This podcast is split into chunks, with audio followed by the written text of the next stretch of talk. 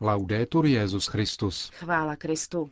Posloucháte české vysílání Vatikánského rozhlasu v úterý 1. června.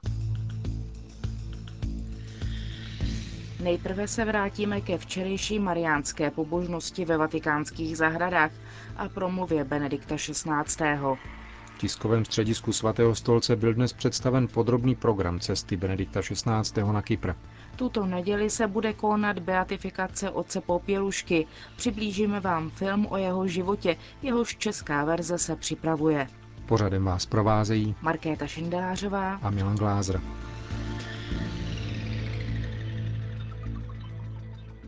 Zprávy vatikánského rozhlasu.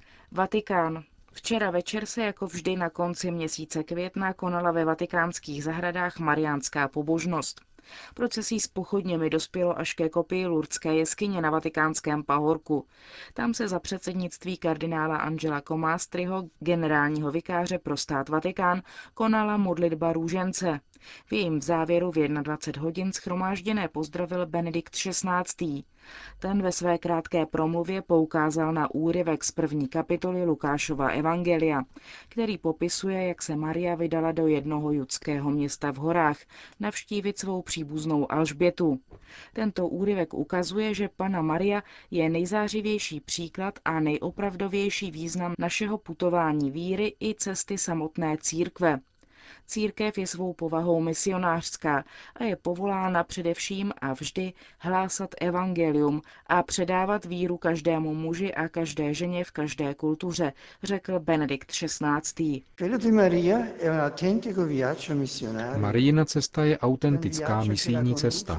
Je to cesta, která vede daleko od domova, míří do světa, do míst, která jsou cizí jejím denním zvyklostem a přivádí v jistém smyslu až na hranice dosažitelného. Právě v tom spočívá pro ní a stejně tak i pro nás tajemství našeho lidského i křesťanského života. Náš život jakožto jednotlivců i jakožto církve sahá mimo nás. Stejně jako Abraham jsme i my žádáni výjít ze sebe, z míst našich jistot a vykročit vstříc druhým do různých míst a prostředí.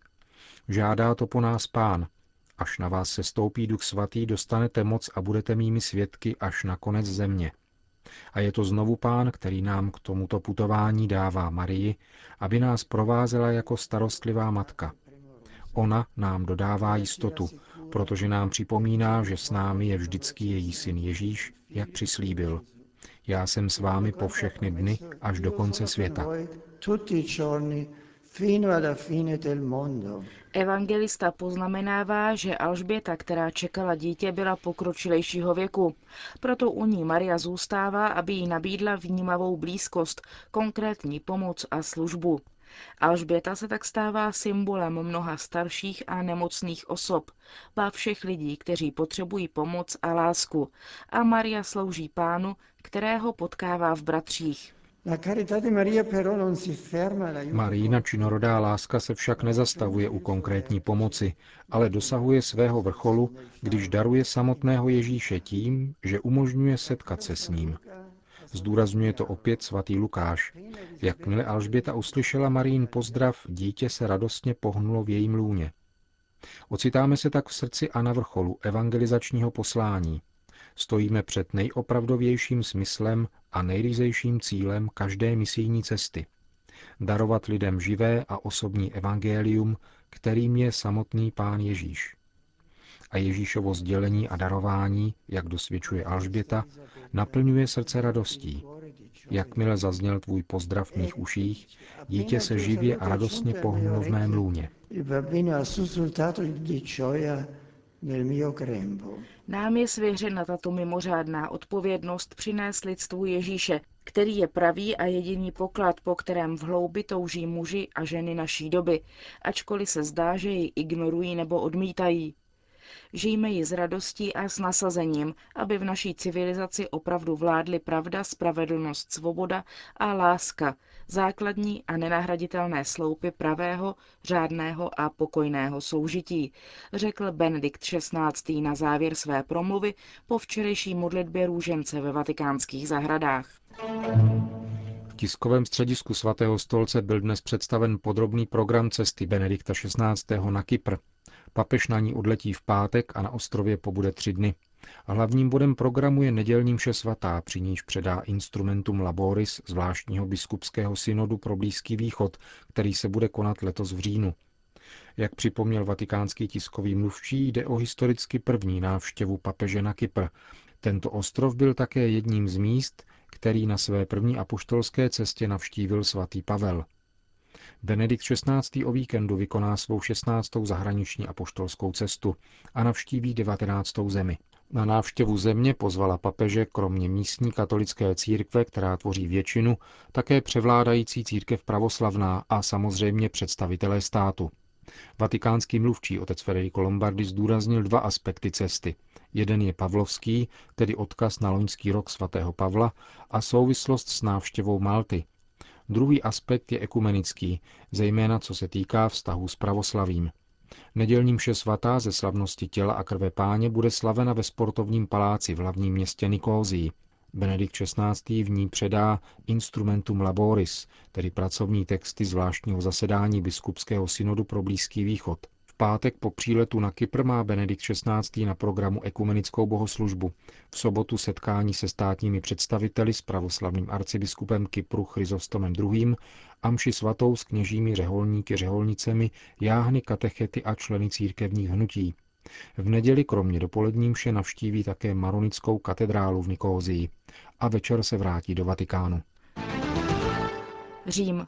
Organizace Pomoc církvi v nouzi rozšířila své působení na Balkán. V Makedonii a Albánii vzniknou dvě pastorační centra. Britská kancelář této organizace, která pomáhá pro následovaným a trpícím křesťanům, oznámila, že bude financovat práce na pastoračním centru v makedonském Skopě. To je považováno za jeden z důležitých nástrojů, jak pomoci křesťanské komunitě v zemi, kde je jedna třetina z dvou milionů obyvatel nezaměstnaná. V budově centra je například nutné zajistit vytápění. Podle ředitele centra Monsignora Antuna Cirimotiče nebyly tyto práce provedeny od roku 1983, kdy byla budova centra postavena. Biskup Skopje Monsignor Kiro Stojanov zase potvrdil, že Makedonci si cení práce katolické církve, zvláště na sociálním poli.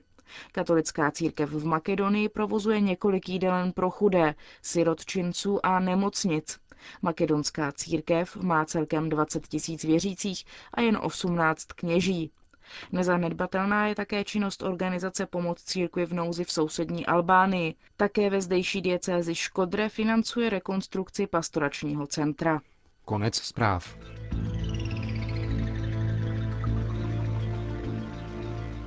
Tuto neděli 6. června bude ve Varšavě beatifikován otec Jerži Popěluško, kněz, mučedník, kterého v roce 1984 zavraždili příslušníci komunistické státní bezpečnosti in odium fidei z nenávistí k víře.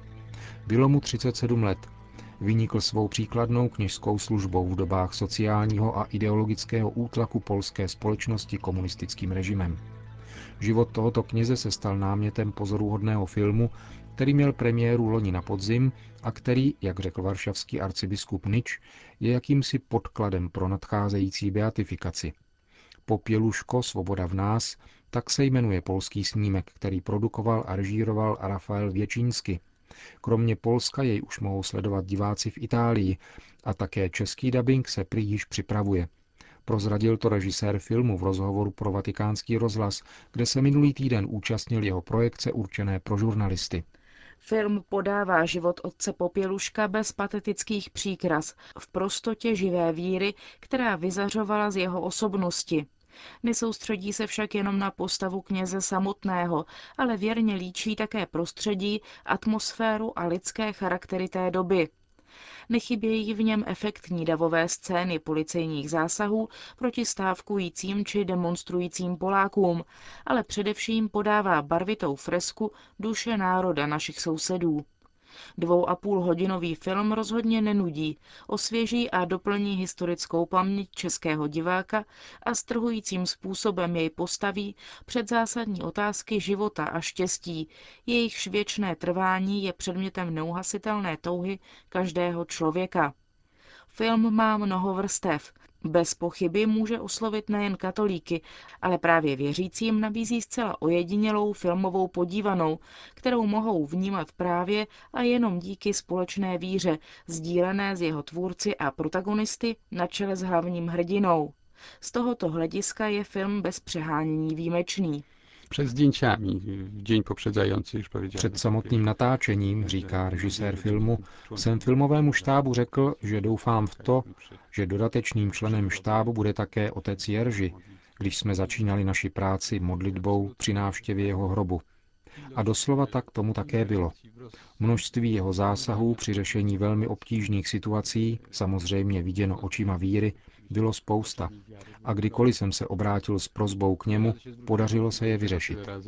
Problém udawało się rozwiązać. Největší odměnou však bylo režisérovi hodnocení, jakého se mu dostalo od přátel a příbuzných otce Popělušky.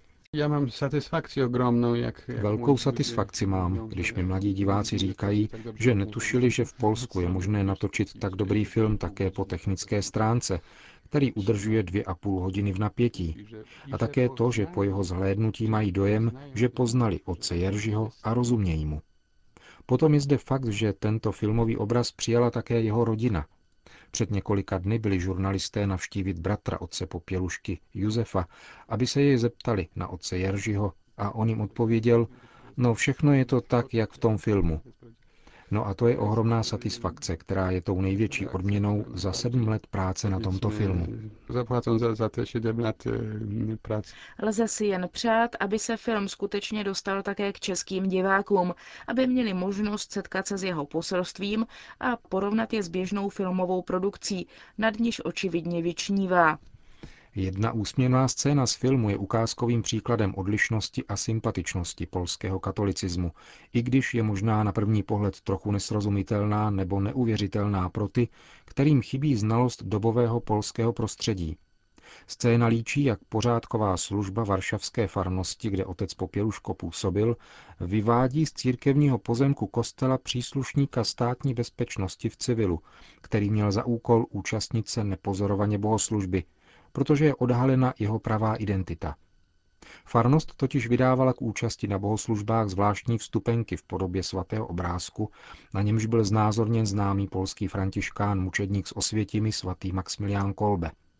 V době sílícího tlaku komunistické moci na otce Popěluška stávali před kostelem jednak příslušníci policie, kteří legitimovali příchozí a odrazovali je od účasti. A na území kostela byla zase pořádková služba farnosti, která se snažila odfiltrovat agenty policie. Jeden z příslušníků se svatým obrázkem na klopě, stojící již v kostele, je dvojici mužů z farní pořádkové služby na první pohled podezřelý a proto mu pokládají kontrolní otázku. Hledáme našeho přítele Maximiliána Kolbeho, neviděl si ho tu někde? Příslušník sebejistě odpoví, ano, byl tu, ale odešel někam pryč. Na to následuje pohotové a velice srozumitelné gesto pastoračních asistentů. Tak půjdeme, že?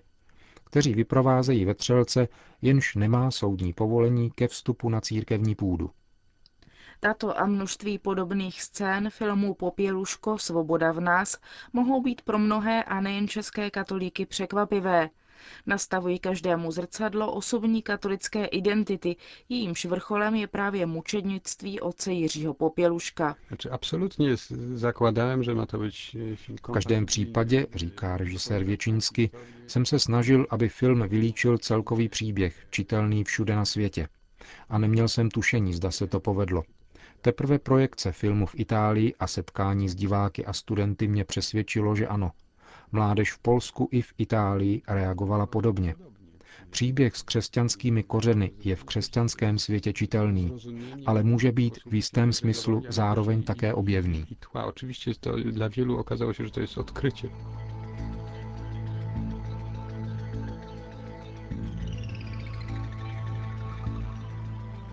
Končíme české vysílání vatikánského rozhlasu. Chvála Kristu. Laudetur Jezus Christus.